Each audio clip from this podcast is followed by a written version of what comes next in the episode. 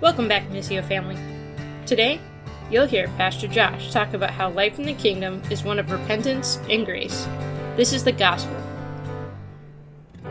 If you have any questions about Missio, you'd like to join a missional community, or you have any prayer requests, please contact us at missio.life. Good morning. How are you guys doing today? Doing pretty good. Everybody's awake. Had a little bit of coffee, hopefully, and uh, we're glad that you're here. We know that it's summertime, and I've mentioned this before, but um, you know, people are kind of in and out, traveling. It's vacations. It's summer North Dakota. Everybody's just kind of on the move. And so, just a reminder that as we go through our series, if you want to stay connected, um, we have a podcast with the sermons on them. And so, if you go to our website, missio.life, you can see all of the different platforms there. Otherwise, you can just go right over to Spotify or Apple Podcasts and search up Missio Church. There might be a, a bunch of them you have to sort through. Um, but if you want to stay connected where, with where we're at in our series, you can follow along, even when you're gone. And so, otherwise, um, fill out a Connect card as well. We can keep you informed with text alerts of things that we're doing. And we hope that even through the summer and things are crazy and busy, that we can stay connected with you. So, we've been in this series called Kingdom Life, and we've been looking at the teachings of Jesus. Jesus talked a lot about the kingdom. He said, The kingdom of God is at hand, the kingdom of God is near. And so, what did he mean by that? Jesus uh, spoke about this kingdom, which was invisible. People are like, Well, where is it? I don't see it, Jesus. He said, Well, that's not what it's like. It's an invisible kingdom that dwells in the hearts of people. And so, oftentimes people didn't understand what Jesus was talking about, and so he tried to tell them the kingdom of God is like this. The kingdom of God is like that. And he would use parables, stories, to describe what the kingdom was like. And so Jesus would often use these parables, and then he would follow it up with something like, He who has ears to hear, let him hear, or He who has eyes to see, let him see. And basically, that meant not everybody's going to get this, but for those of you that do, this is what the kingdom is like. And so Jesus was a master storyteller, and one of probably the most popular or common, well known stories that Jesus shared was the story of the prodigal son. Who here has heard of the story of the prodigal son? Just raise your hand. Yeah, most of the room. So even if you didn't grow up in church, most people have heard of the prodigal son. It's just a very well known story. And Jesus was such a good storyteller that uh, he, he shared this, and people just are drawn to it. Even today, people are still drawn to this story. And so maybe you grew up in church, maybe you've heard this before, you've seen it on the flannel graph, or you learned about it at VBS or, you know, church camp, whatever. But hang with me because I have a feeling that as we look at this story with fresh eyes, God might reveal some, some truth to you that maybe you didn't see before. And so we're going to look at this story of the prodigal son together from Luke chapter 15. But before we go there, I want to give us a little bit of context to Jesus' audience. Because he's speaking, he's telling this story to a group of people, and it's helpful if we know who he's talking to. So in Luke chapter 15, verse 1 and 2, it says this Now the tax collectors and sinners were all drawing near to him and the Pharisees and the scribes grumbled, saying, This man receives sinners, and he eats with them. So we know that Jesus is speaking to a Jewish audience. He is speaking to the people of Israel, God's chosen people. But even amongst that crowd, there's a mix.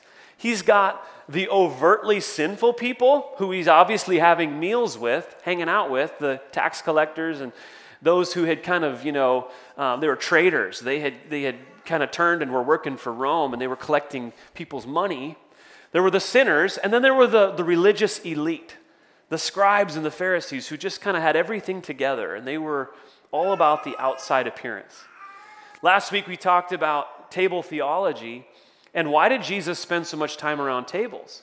And so if you missed that and you want to go back and check it out, you can do that. But we talked about the significance of Jesus spending time around a meal with people who were kind of unsavory. They were the, the crowd that wouldn't have made the guest list at the scribes and Pharisees' house. And so Jesus was hanging out with the drunkards and the, you know, the gluttons and the sinners and the prostitutes and all these people who typically wouldn't, you wouldn't want to associate with. And here they go again. They're dogging him again. And so Jesus says, Okay, I'm hearing you, and I'm going to tell you some stories. And so he shares two other parables before the third one that we're going to read here. And so just keep in mind, that's the context of who Jesus is speaking to. And then he says, This is what the kingdom is like. So if you have a Bible, we're going to be in Luke 15, and we're going to read 11 through 32. It's kind of a long passage, so just settle in. It's going to be good. This is a good story. I love it. Here we go. And he said, There was a man who had two sons, and the younger of them said to his father, Father, give me the share of the property that is coming to me. And he divided his property between them. Not many days later, the younger son gathered all he had, and he took a journey to a faraway country where he squandered his pro- property in reckless living. And when he had spent everything, a severe famine arose in that country, and he began to be in need. So he went and hired himself out to one of the citizens of that country, who sent him into the fields to feed pigs. And he was longing to be fed with the pods that the pigs ate, and no one gave him anything. But when he came to himself, he said, How many of my father's hired servants have more than enough bread, and, but I perish here with hunger? I will arise and go to my father, and I will say to him, Father, I have sinned against heaven and before you. I am no longer worthy to be called your son. Treat me as one of your hired servants. And he arose and he came to his father. But while he was still a long way off, his father saw him and he felt compassion. And he ran and embraced him and kissed him. And the son said to him, Father, I have sinned against heaven and before you. I am no longer worthy to be called your son. But the father said to his servants, Bring quickly the best robe and put it on him, and put a ring on his hand and shoes on his feet, and bring the fattened calf and kill it, and let us eat and celebrate. For this son was dead and is alive again. He was lost and is found. And they began to celebrate. Now his older son was in the field, and he came and he drew near to the house, and he heard music and dancing. And he called one of the servants, and he asked what these things meant. He said to him, Your brother has come, and your father has killed the fattened calf, because he has received him back safe and sound. But he was angry, and he refused to go in. So his father came out and entreated him. But he answered his father, Look, these many years I have served you, and I never disobeyed your command, yet you never gave me a young goat that I might go celebrate with my friends. But when this son of yours came who has devoured your property with prostitutes, you killed the fattened calf for him. And he said to him, Son, you are always with me, and all that is mine is yours. It was fitting to celebrate because this brother was dead and is, and is alive. He was lost and is found. So, the story of the prodigal son, we typically focus on the son right? He, the younger son who went wild. And that's true. We're going to look at him this morning, but we're also going to look at the older brother and the father. There's three characters in this story. And, and so look, let's look at the younger son first. Uh, he was the kid who was ready to spread his wings and fly. He had enough of the farm life. Okay, dad, been working with you for a while, not that great. I'm going to go off and experience life on my own. And so he asks his father for his inheritance. This is kind of a big deal because really he's saying to his dad, I know you're not dead yet, but I want the money that's coming to me. I want to take what you have to give me, and I want it now. So he's basically telling his dad, I, would rather if you were dead. That's, that's really what he's getting at. So the son goes off, takes his father's inheritance, which his father gives to him. Isn't that amazing? And he gives it to him anyway, and, and the father probably knows what's going to happen. Dads, do we sometimes know what our kids are going to do, what they're about to walk into? We're able to kind of see it and we're going, I don't know if that's such a good idea, but he let him go. And he gave him his inheritance. And so in Jewish culture, the oldest son would typically get a double portion, and then the younger son would get what was left over. So it would be like a third of his father's estate. That's a lot of money. So his father gives him this money, and he says, Okay, go. And the younger son goes off, and the Bible says that he, he squanders it. He squanders it with reckless living. He wastes all of his dad's money. And so he's out there looking at these pigs eating better than he's eating. He says, I need to go back. I need to go back to my dad. See, what he had believed when he was at the farm is that if I go out and I live my life, I'm going to live my best life. Sin, there's something out there that sin is promising to me. And so he believed the lie that sin would give him something, but it disappoints. See, sin promises to give us what we want, but it ends up hurting us and others in the long run. That's, that's what sin does. The Bible tells us that sin brings pleasure for a season. It does. I mean, let's be honest. Sin can be all right. Like, there's a reason that we're drawn to it because it gives us some form of pleasure or fulfillment. But it doesn't last. It's, it, it's, it, the Bible tells us in Proverbs 14 12, there's a path before each person that seems right, but in the end, it leads to death. That path might seem good for a while. It did to the younger son, but it leads to death and disappointment. Proverbs 20, 17. Stolen bread tastes sweet, but it turns to gravel in the mouth. Imagine eating a piece of bread and all of a sudden you're chewing rocks. Like, what a contrast. So, sin doesn't give us what we want or what we need long term. It doesn't.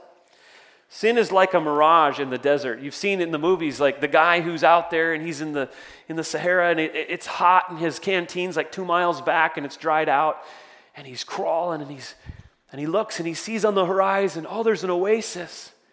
There's, there's a, a body of water and there's palm trees around it and there's fruit and there's shade and there's water to drink.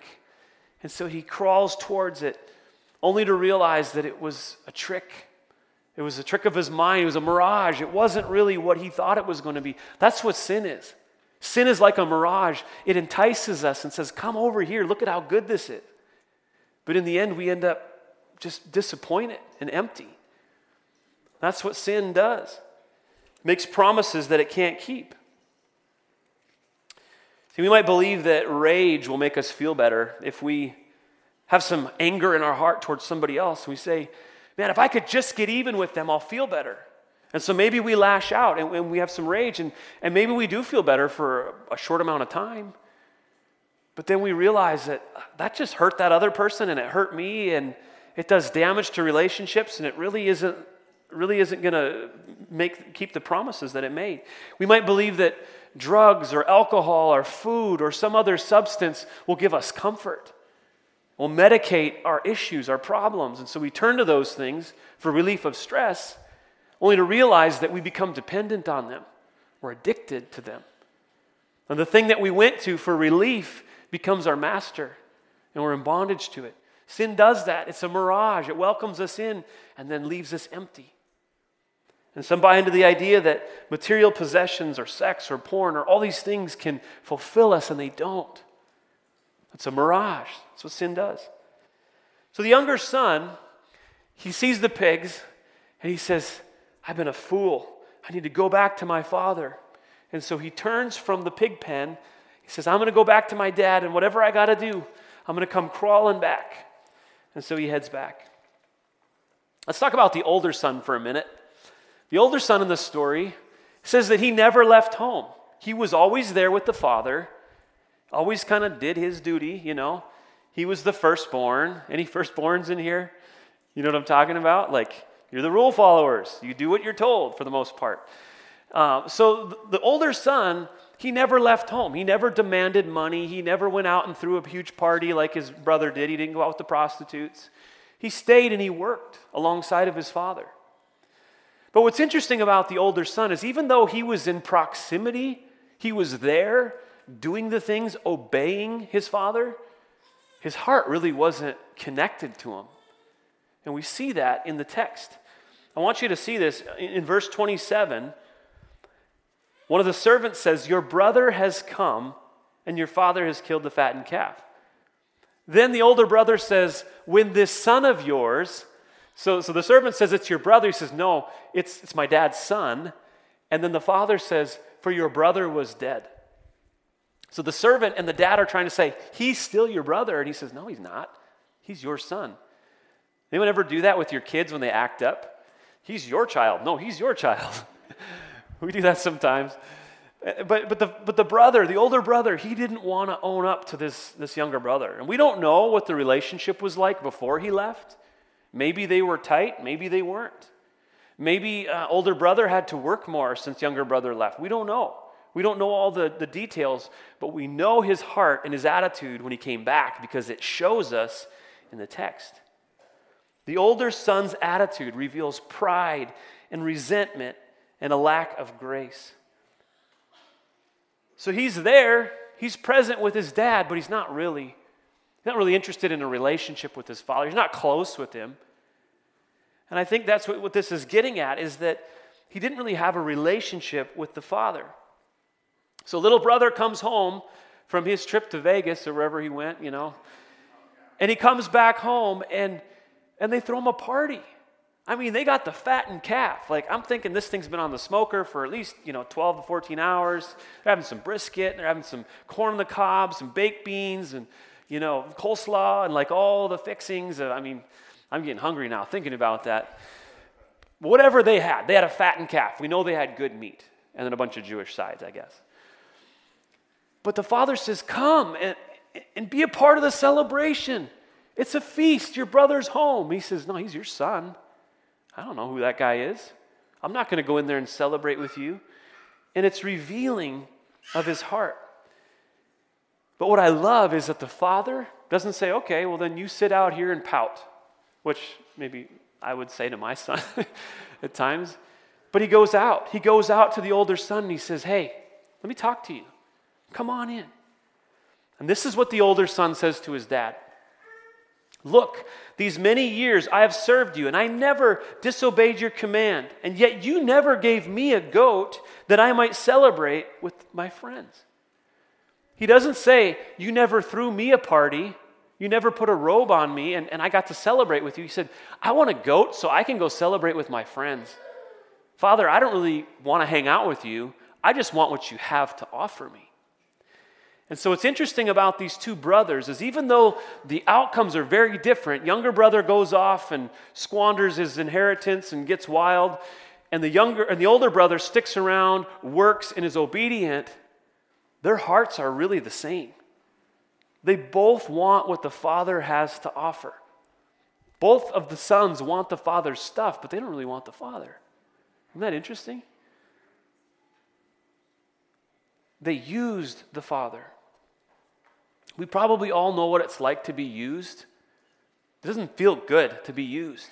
It's the person who always needs a favor. They need your help, and, and you help them, and you help them, and you help them, and you say, Hey, could you come over and help me with this? Ah, sorry, busy. They don't have time for you, and you start to feel like it's very one way.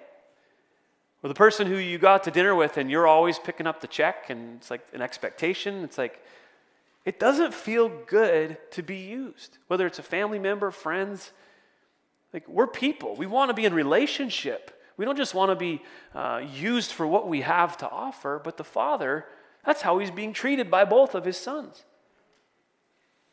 So I want to pause for two questions of discussion, and then we'll move on. First question is this Why doesn't the Father punish the younger son? Why do you think the Father doesn't punish him when he comes home? What do you guys think? The son's already been punished. He punished himself, the consequences of his sin. The back? That was it? Yeah, anything else? tough love. Tough love? Yeah. It's kind of like, you know, um, sometimes you gotta, to, to love something, you gotta let it go. You know, you gotta let, let it go and it comes back. If it comes back, it's gonna come back tenfold. Mm. You know, and I believe that the father, because punish the son, was because it was a tough love kind of thing. I love you so much, I gotta let you go and do your thing. You know what I'm saying? I had to let uh, my child mine go the same way. You know, hey, you gotta, gotta let him go. You know what I'm saying? So they can go and let your let go. You can't hold a bird to its to its nest. Hmm. Kind of thing. So yeah. That's, that's yeah, kind of letting people have some space and, and having letting them go. And I and I think the way that the son came back really told the father all he needed to know. He was humble. He, he came back. He, he, he could see it in his eye. He started to try to get it out and he said, Nope, nope, nope. I don't, want, I don't need to hear it. Let's throw a party. Let's, let's kill the fattened calf. Second question is this What does the father say to the older brother at the end of the story? Do you remember? What, is the, what does the father say to him? He was dead and now he's alive. Yeah, what is, uh, what is the significance of that? What do you think that is? So it's like your spirit's dead, you know, you're, and then you're reborn with it. You start finding your faith and your love of God and seeing how He gets through in all your trials. Yeah, what do you guys think? Anybody else? What else does he say to him at the end of the story?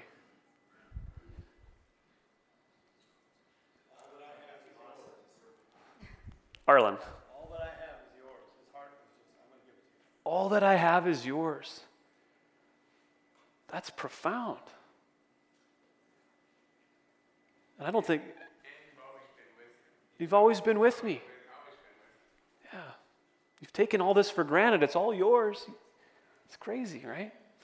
So let's talk about the father. We looked at the younger son, we looked at the older brother, and this is what it says in verse 20. And he arose and came to his father, but while he was still a long way off, the father saw him and felt compassion, and he ran and embraced him and kissed him. So I want you to see, it doesn't say, the text doesn't say the father was sitting there on the couch watching Netflix, and there was a door, knock at the door, and his son, and he was surprised to see him. It says he saw him a long way off, which means that the father was looking for the son. He was waiting for the son. He was watching and he, and he saw him on the horizon. I think that's my son. And he squints and that's my son. And his response is he runs. And, and I don't know if we can fully appreciate this because, you know, running is part of our culture. In Jewish culture, it was not normal for men to run around. They just didn't do that. They walked. And they wore long robes. They didn't have the Lululemon shorty running shorts, you know. Like he had to, you know, get up his robe and, and bundle it up in his arms and run undignified to his son. And he wraps his arms around him, he hugs him, and he kisses him. And it's such a beautiful picture of the heart of the Father. It's so beautiful. And I think at this point, we probably all realize who the Father is in the story, that it represents God. We know that. And that's the heart of God toward us. But as you read through this story, there's also some application that arises, and we say, well, who's the, who's the younger son represent? Does that represent somebody who knew Jesus and then is backslidden and then comes back to faith? Or is that somebody who never knew Jesus and you know, gets saved? Or who does the older brother represent? And I, and I think we can get into a lot of trying to connect dots here that isn't really helpful. And again, we need to go back to the context of who was Jesus speaking to? He was speaking to people who were either on the run from God, the people who were sinful and they knew it, and he was talking to the people who were the religious elite, those who were self righteous, who were in close proximity to the things of God, but maybe didn't have much of a relationship or any relationship. So the point of the story isn't this, the, the prodigal son. The point of the story is the heart of the Father. This is God's heart. And that's why Jesus is telling this story. He says, This is what the kingdom is like. This is the heart of the Father. He welcomes you back. He's a God of love and grace and mercy. And whichever son you kind of resonate with, that's the heart of God. And so the Father's heart is one of love and grace, and the gospel is good news for all those willing to repent.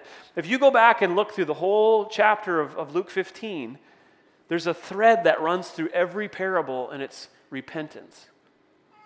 Repentance. That's what the younger son did. He changed his mind. He said, These pigs are eating better than me.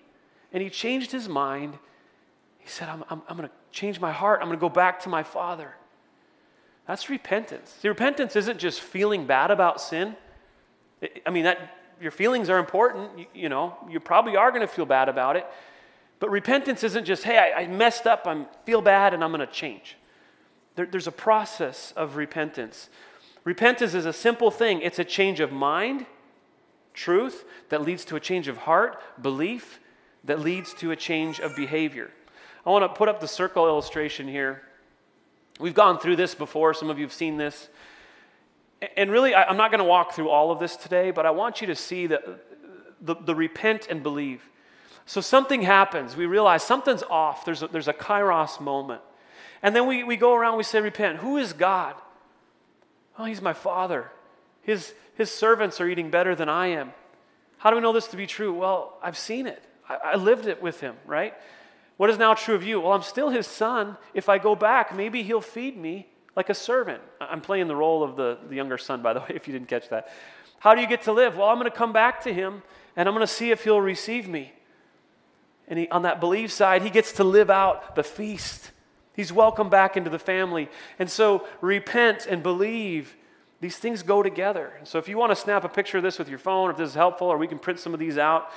But repentance is necessary for the kingdom of God. Jesus says, repent.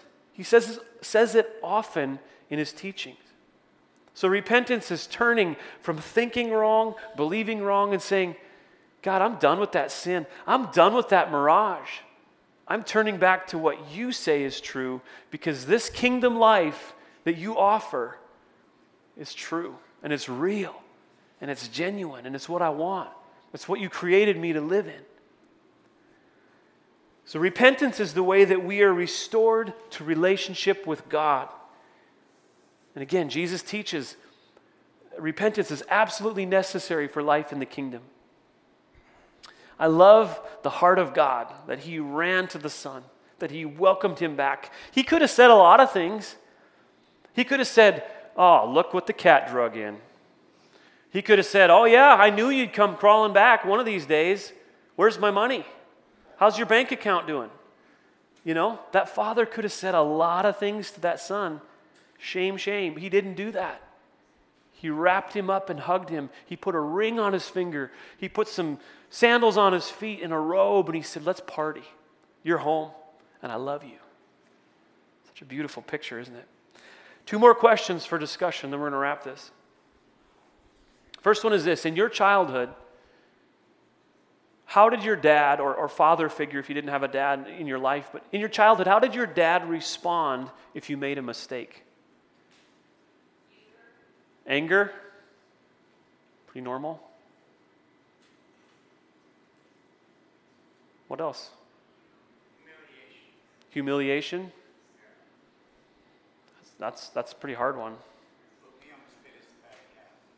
Say that again. Put me on the spit as the fatted calf. Put you on the. You were the bacon. You were the fattened calf. All right. I think I'm getting the picture here. A lot of our, our dads, and again, we're not here to throw anyone under the bus, but we don't always get treated the way that the father treats the son in the story. We've experienced a different version of that story, haven't we? Second question is this If you make a mistake now, how do you believe God will respond? And, and before you answer this, how do you actually believe, like in your heart? Not just I know the right answer, but how do you believe in your heart today that God will respond if you make a mistake? In my heart, I know that uh, God will respond positively if I help if I reach out. Yeah. He sees it all and he will respond with grace. Yeah. Say that again. You're forgiven. Yeah. He's already responded. He's already responded. And, and I think if you're like me, just to be honest, there are times where I'm just like, yes, Lord, I know you're gracious. I know I messed up. And there are times I kind of waffle back to like, he's going to get me. He's going to whack me, you know? And it's like, we kind of go back and forth because that's the lie. That's the lie is like, he doesn't really love you. You messed up too big this time. There's too much that you did wrong this time. And he's going to whack you. But then I come back to the truth. I'm like, well, if, if God is who he says he is in this story, then his heart is one of love and grace and compassion. That's a lot better news for us. The point of the story is repentance. Jesus used the story of these two sons to illustrate no matter where you're at, if you're on the run from God, if you, you're living openly sinful and you just don't care and you're giving God the middle finger, like the heart of God is still to welcome you into his family, to throw a feast, to show you love and compassion and mercy. And if you're the person who's been in close proximity to God and the religious things, and you grew up in church and went to the camps and Sunday school and youth group, but your heart is far from Him, He says, I'm right here. All that I have is yours. You're my son too. And, and, so you see, it doesn't really matter who you resonate with in the story, the heart of God is the focal piece. And so that's my encouragement for us today is where are you at? Are you running from God? Have you been telling Him, I, am just not interested in you, and I, I think I want to live over here because this, this sin has offered me a, a different path? The mirage has drawn me in. But maybe you've got to that place where you're realizing it's just, it's just dust, it's just more sand, it's more dryness. Jesus says, Come to me, all who are weary and heavy laden, and I will give you rest. My yoke is easy, my burden is light. You will find rest for your souls. And he calls all of us to repentance, to a change of mind, a change of heart. So the question is in the story, who needs repentance? We all need repentance. I need repentance. You need repentance. And so this morning, as we, as we close, I want to lead us in an exercise. Very simple. I just invite you to, would you just close your eyes, bow your head? And I just want to create a little bit of space here this morning where we invite the Lord to speak to our hearts. And if there's something that we need to repent of, that we just ask Him, Lord, would you reveal to me what it is that I've been believing, what lie I've been running after, what mirage of sin I've been entertaining? I just want to give you a couple of minutes of silence and then I'll pray for us. But just ask Him in your own words, what do I need to repent of today?